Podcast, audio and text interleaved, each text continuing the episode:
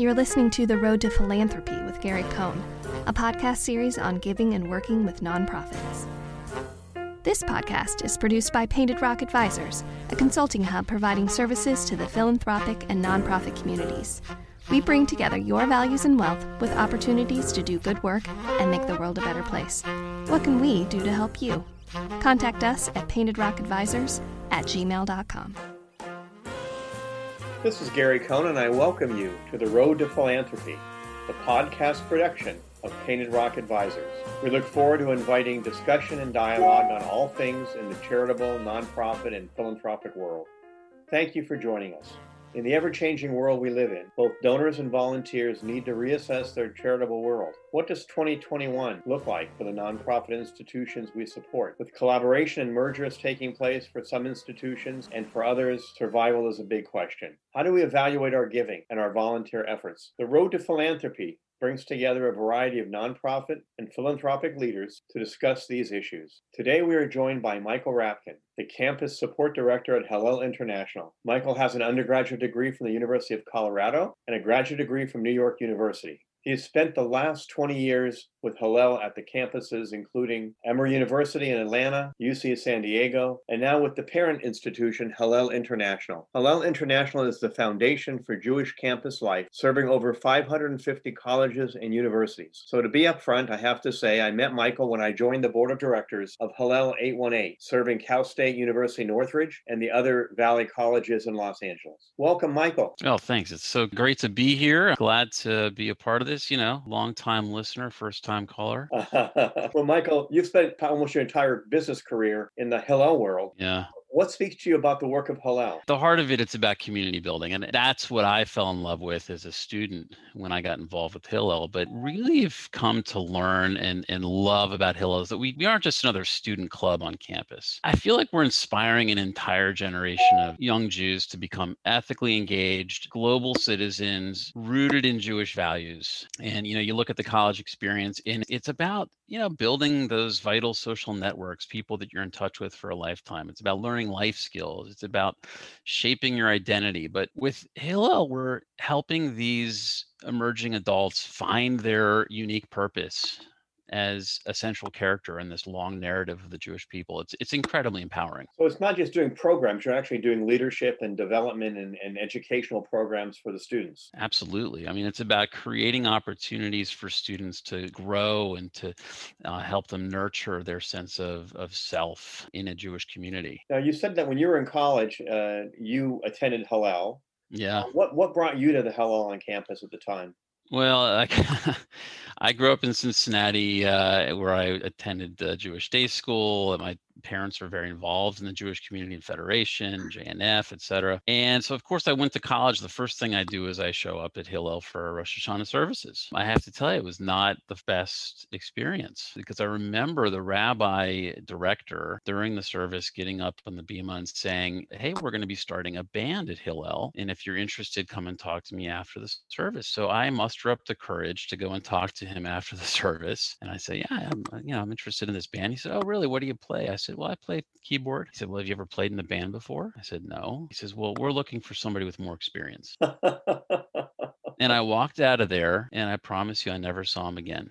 and I would go past Hillel every once in a while and went my way to class, and I just didn't see anything happening there. I assumed it was just a you know, it was closed. And one day, my mom, a couple years later, gets a call from the new director who took over asking for money. It was a fundraising call. My mom, of course, says to, to the new director, Brenda, I, I got to tell you, my son doesn't think there's a Hillel there, and uh, you better reach out to him first. So she did. She invited me for a cup of coffee and a bagel, and the next thing I know, I'm president of Boulder Hillel.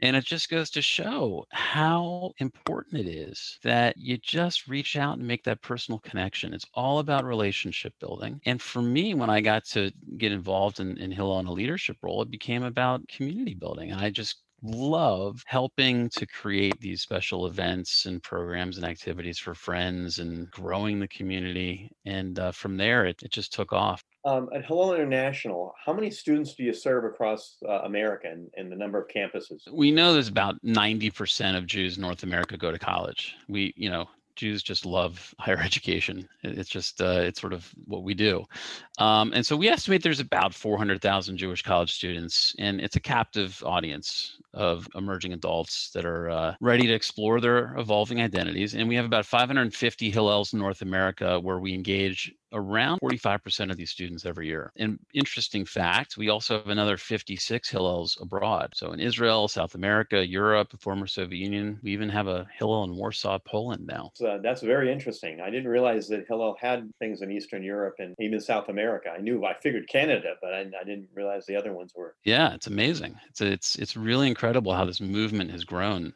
in the past 20 I have years. to admit that I, I did go to Hillel when I was in college once or twice. When my daughter joined, uh, when my daughter went to Boston University, I suggested that she join, go to Hillel for one or two activities. And I think she said, Dad, I grew up as a Jewish brat in a synagogue when you were running it, so I'm not going to do that. But maybe I'll pop in once or twice and see what it's like. But the fundraising arm of Boston University hit me, and I donated to Hillel for four years when she was going to school. It was a good program there. She went one time for uh, a Seder. That was about all I could get her to do. Well, you know what? We appreciate your support. Then we certainly appreciate your support of Hillel 818 as as you are a board member there. And we find that a lot of parents do uh, send contributions and maybe don't hear about what their kids are doing because the, the students don't uh, reveal as much to their parents as uh, you might expect. That is for sure. Even today at 28, she doesn't reveal that much to me. what you know, I know the overall goals we talked about. Uh, you talked Yeah. about. Hillel. Are there any specific goals in the next 12 months that Hillel is looking to accomplish? Uh, priorities. Well, I'll just, I mean, I'll, I'll start just to make sure your listeners are clear about what what Hillel's purpose is, what's our mission, and and it's really it's about to enrich the lives of Jewish students so that they may enrich the Jewish people and the world. It's really about connecting with students in having this broader vision in mind. And what we want to make sure is that every Jewish student makes this enduring commitment to Jewish life, to Jewish learning, to Israel as the Jewish homeland. And so, you know, we hired very talented Jewish professionals and educators across the country, around the world, to build meaningful relationships with students to help them grow. And we know it works. I'll just give you a really interesting tidbit here. We, we took a look at the results of a survey we did in 2014. Nearly 5,000 alumni took the survey. These are people who graduated within five years of taking the survey. And we found, interestingly, higher rates of participation in Hillel are associated with higher levels of post college Jewish engagement when controlling for Jewish background. So even those with minimal Jewish background growing up who had frequent participation with Hillel showed a positive correlation with 11 different indicators of Jewish engagement. So we know Hillel enhanced their post college Jewish involvement. It's not just about their time during college, even those with the extensive Jewish backgrounds. When we think about what we need to do in this, you know, particular time with COVID and everything going on, we have to make sure that Hillels all across the country, around the world, have the capacity to engage students in increasingly innovative ways. I mean, that's a major focus for us right now is giving them that capacity and providing that support. We also have to support staff. These are staff, a lot of them are struggling with the challenges of remote work, right? It's, it's really hard to do this kind of work that's relationship based when you are sitting across from somebody on Zoom. And lastly, one of the things that we're working hard to do is inspiring stakeholders to increase their support at a time when Jewish students are craving connectedness. They're really needing that pastoral care uh, now more than ever. How has the impact of COVID 19 affected the work of Hillel from where you sit? We knew already before COVID that this was the most anxious generation of college students we'd ever seen. In other words, they're suffering from all kinds of anxiety related challenges, just the pressures of modern day with technology the way it is, with, you know, pressures on what career they're going to pursue, academic performance. And then when COVID hit, their world got turned upside down like a lot of pretty much everybody. You know, college is a time when very often it's the first time you leave home and go live on your own. Well, those hopes were dashed for a lot of freshmen that are living at home with their parents, expecting to go to college and they can't. It's pretty tense. So we've had to really pivot around how we do programming to help those students who are craving community to build those social experiences, even if they're online, even if they're virtual. And secondly, we have to really work on that one on one relationship building to help make sure that students have that pastoral care that they might need to cope with the anxiety, with the, you know, spiritual crises that might be going through. And so we're creating a lot of content nationally through a program called an initiative called Hillel at Home, which is an attempt to bring really interesting, compelling speakers, presenters, program ideas to students all across the country that a local Hillel can then promote to their students instead of having every local Hillel having to create programming in this weird environment that we're in. That's very interesting. I know I have taken part in a couple of activities at Hillel at Home. There was a lecture a couple weeks ago. I think it was Deborah Lipstadt spoke. That's right. That was very, uh, very interesting to see how many people were in, in, engaged from the Northridge campus. And, uh, and that's right. In fact, some of these programs actually it, it works two ways. So that program was actually sponsored. It was initiated by a local Hillel, and then they said we want to make this a Hillel at home event so that it could be broadcast and amplified more globally. It's a really interesting um, initiative that I think it got developed within four weeks after you know the COVID shutdown began in March. So it, it was a very quick innovation. I mean, that's one of the things that I think is really interesting interesting about Hillel is that we're constantly having to innovate. Every four years, an entire population turns over. And so we're always having to adjust to and forecast what the trends are. And, you know, innovating around that, I think has our window is usually about a year where we try something and see how it works. And we, when we have to pivot sometimes here, I think the innovation window is shifted to only a matter of months where we have to come up with something new every few months. Actually, a question regarding college communities for a moment, because obviously many Hillels are in college towns where the like Boulder, where the university mm-hmm. is is there, and that's it. Sure. Cal State Northridge is really a commuter campus. Yeah.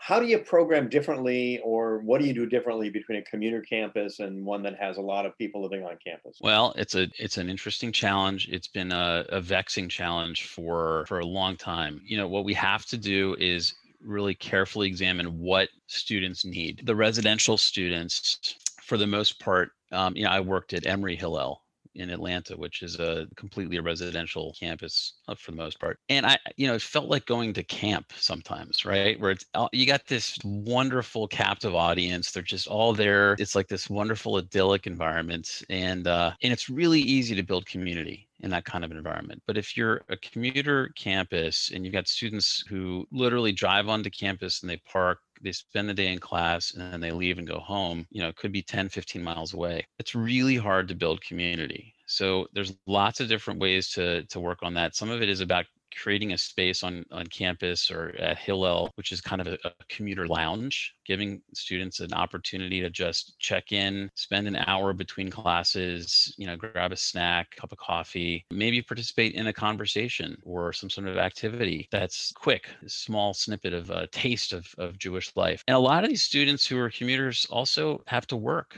uh, some of them part time, some of them full time. Their discretionary time is very limited. So a lot of what we're doing now in the virtual space, I think, is is probably going to stick because I think we're going to see a lot more students checking in remotely to be a part of community because the time that it takes to drive to park to get out of the car and go and be a part of something is a little bit harder now i know that's certainly true for me as an adult in the la community I used to maybe go to Talmud study like once uh, every month or two because the drive was going to be an hour round trip to where it was being held. Now, every week I can just go online and do it and see the same people. And we do have a community online now that we, we know each other and we talk to each other. Yeah. The other thing can you imagine? Can you imagine doing this going through a pandemic 25 years ago? I mean, like. no, I can't. I went through a gas crisis back then, as you did probably too. In Hillel, uh, 818, we have an interesting kind of uh, breakdown because we have populations that are uh, Persian American, uh, Persian Jewish, Israeli Americans, uh, Russian uh, Jewish, and yeah. obviously American Americans, and we do programming in all those areas. Do other Hillels have the same kind of mix, or is that unique to California? Uh, it's, you got an extremely diverse population of college students wherever you look. I mean, it's fascinating. Recent study that shows about one in five young Jews are uh, Jews of color. That's a real important area to look at in terms of diversity. So we have to really look at the fact that we have students coming from all walks of life um, all kinds of Jewish backgrounds. And that diversity is a strength. It's fascinating when you see Jewish, Russian speaking Jews who are interacting with you know, Persian Jews in the kinds of cultural exchanges that happen there. It's, it's amazing to see. Let me ask a question about local communities. Does Hillel get involved with the other local Jewish institutions, or is it pretty much Hillel by themselves on campuses? Oh no, it's a great question. I mean, Hillel, pretty much every community you go to, Hillel is a pillar of that Jewish community, and there's a lot of interconnectivity that happens. So if you think about a college campus as kind of a microcosm of the larger community, you have a need for things like uh, you know ADL or JCRC or you know certainly advocacy groups, uh, you know like AIPAC and and so forth. Hillel is the connector right? So we're conversation with a relationship with all of these different Jewish organizations, and we help marshal those resources to bring them to bear on the campuses. What's great about that is it allows the students to see what the you know the Jewish community off campus looks like because they're modeling that for them uh, while they're in school and so that's the the important part of of what hillel does is help students sort of see what it looks like to take that, that next step in jewish life after college let's move to the fundraising side of things since that's what i do for a living anyway and most of my audience is involved in either nonprofits or in uh, making contributions around uh, around the country oh sure um, how is uh, the funding of Hillel? How does it come about? I think it's different for every Hillel. So each individual Hillel is an independent entity. There are some Hillels out there that are actually owned by the universities, you know, small private colleges, for example. But for the most part, each Hillel is its own 501c3 and Hillel International is also an independent uh, entity. Hillel International raises funds to support the overall movement and also to provide certain grants to the local Hillels. But for the most part, every local Hillel is raising, I'd say, at least 60 to 80% of its budget from individual contributors. And what I see for the most part is that the vast majority of those dollars are coming from local community members. You know, so like for example, where I live in San Diego, Hillel of San Diego raises money, you know, from from donors all over the country, but at least 80% of it is coming from the local San Diego community, even if they don't have a particular affinity for one campus or another.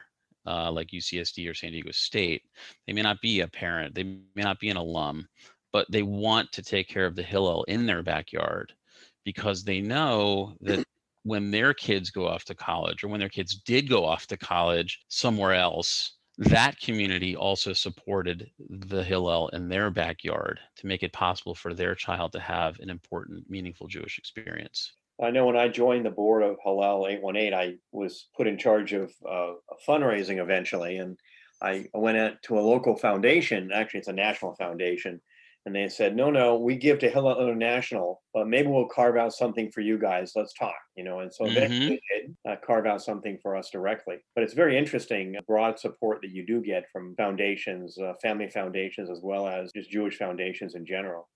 Yeah, I'd say family foundations and individual donors are the most important sources of funding for local Hillels. Then, of course, there are national foundations that would like to support Hillel writ large, and so they see that Hillel International is really the way to do that because it's it's making sure that those resources are stewarded properly and applied in the way that's really going to help the local Hillels across the country, around the world, to uh, build capacity to serve even more students and serve them better. Birthright Israel started back in, I think, 1999 or thereabouts. And yeah, that's right. There's a lot of collaboration between Hillel and Birthright Israel. How does that work? How's that developing? Oh, it's a, been an amazing partnership from the very beginning. You know, Birthright works with a number of organizations to, you know, basically provide uh, trips. And so I don't know all the stats off the top of my head, but I know that Hillel is one of the largest providers of Birthright trips. So what what the local Hillels will do is recruit students to fill up buses, you know, 40 students per bus into campus-based trips because one of the things that we've found is that having students go together as a cohort on these trips to Israel helps them to build a relationship while they're in Israel and then they come back and they can have those relationships to build community and strengthen community back on campus. So the birthright experience is is an amazing immersive experience that brings you know Jewish students in touch with Israel as the Jewish homeland, gives them an opportunity to see that they are a character in the you know Jewish narrative that's you know spanned millennia and that there's something to israel that's beyond the headlines and the uh, you know some of the, the terrible stories that they hear and it puts it into real strong relief so that they can come back to campus and really uh, share their experiences with their peers what they've seen in israel. My daughter unfortunately did not get to go on birthright israel while she was in college but she went as a 25 year old and mm. it was a little different experience because it wasn't a cohort from a college. And that was a very hard following up afterwards to have the relationship with the people. But she certainly did support her love of Israel and her involvement in the Jewish community. I've very been supportive of Birthright Israel myself. So it's a good, good program. Good to know yeah. that has a good relationship with it. Yeah, it's a really important relationship. We do a lot of great work with Birthright, have for many years. Unfortunately, right now, we can't bring students to Israel because of the pandemic. And that I think is going to, that ultimately can hurt us yeah, because the Birthright experience is one of these amazing portals for students to go through. That's, it's so exciting. It's so tempting. It's like, you know, most people who sign up for the Birthright trip are looking at it like they would go on a trip to Italy or France or whatever. Like it's, it's just a foreign country, right? But it's free why wouldn't I want to go on that trip? So it's such an important portal for us to be able to engage with students for the long term. Right. The other, last question I have, you know, obviously Hillel is on the Jewish programs on campuses. There are a lot of non-Jewish programs on campuses for mm-hmm. Christian students or Muslim students or whatever it mm-hmm. might be do you interact with that at all and and do the programs inter, intersect at all on campus uh, yeah and in fact it's a really important area of work right now especially as we look at you know over the past uh, you know five ten years and dealing with anti-semitism and certainly how anti-zionism and anti-israel politics on campus have, have really alienated jewish students. And so what we've done a lot is in the realm of leadership development and advocacy is helping students jewish students learn the skills of coalition building it's super important. We actually work with a lot of non Jewish student leaders on campus to help them understand what anti Semitism looks like, how that anti Zionism and anti Israel politics, how they come to uh, really you know harm jewish students. And we're actually changing that culture on many campuses. It's pretty outstanding to see how that works. What's important is that we're having to teach jewish students about this work that you typically see in like a jcrc or adl you know doing that outreach to non-jewish organizations this is not something that necessarily comes naturally to students but once they get engaged in it they really see how important it is and how exciting it can be. Well i think you know certainly for students coalition building is very important. Uh, they're not seeing that in the political world anymore. We used to when we grew up there were politics on both sides of the table on both sides of the aisle. It's a good skill set to learn and a good leadership uh, skills to obtain. It is. I'm glad that you're contributing to that. Mm-hmm. So let me ask you the, the broader question. What did I miss? What did I forget to ask you? Is there anything you'd like to tell our audience that uh, that I haven't brought up? I mean, look, I, I, would say that the most important thing to realize is that even though you're hearing in the news about college campuses not having students on campus in lots of places, that that classes are remote, you might think that Hillel isn't actually functioning when in fact it is very much so. We're seeing you know scores of students showing up to shabbat zoom services you know and some hillels they have a shabbat to go you know kit that students can come up to the door of Hillel with their mask on and they pick up their little Shabbat to go bag. And that's happening all over the place. And so Hillel is continuing to meet a really important need even during this pandemic. I've been really, really proud to see our most stalwart supporters stepping up to continue to fund Hillel during this time. In fact, many of them are actually increasing their support of Hillel because we see that in, you know, in philanthropy, I think you you know this, you know, firsthand as you as you're talking to donors, a lot of donors who have the means can afford to give a little extra this year because there are some out there who really can't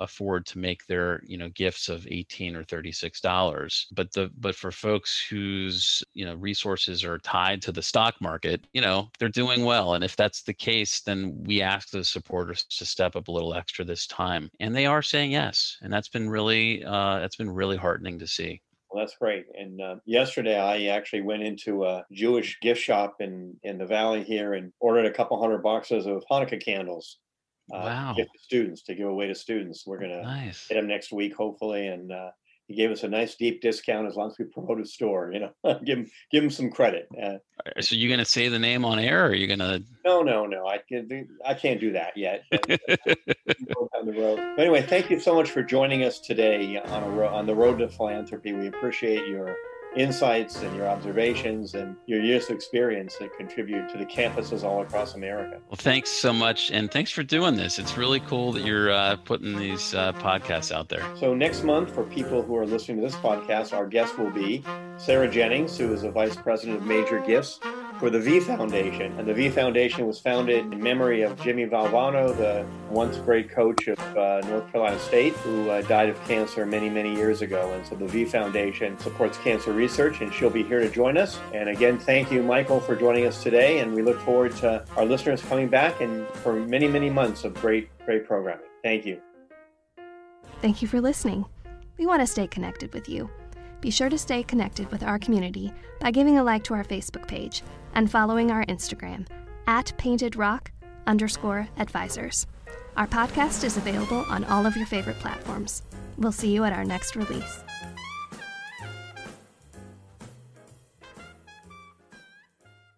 This podcast is a part of the C Suite Radio Network. For more top business podcasts, visit c-suiteradio.com.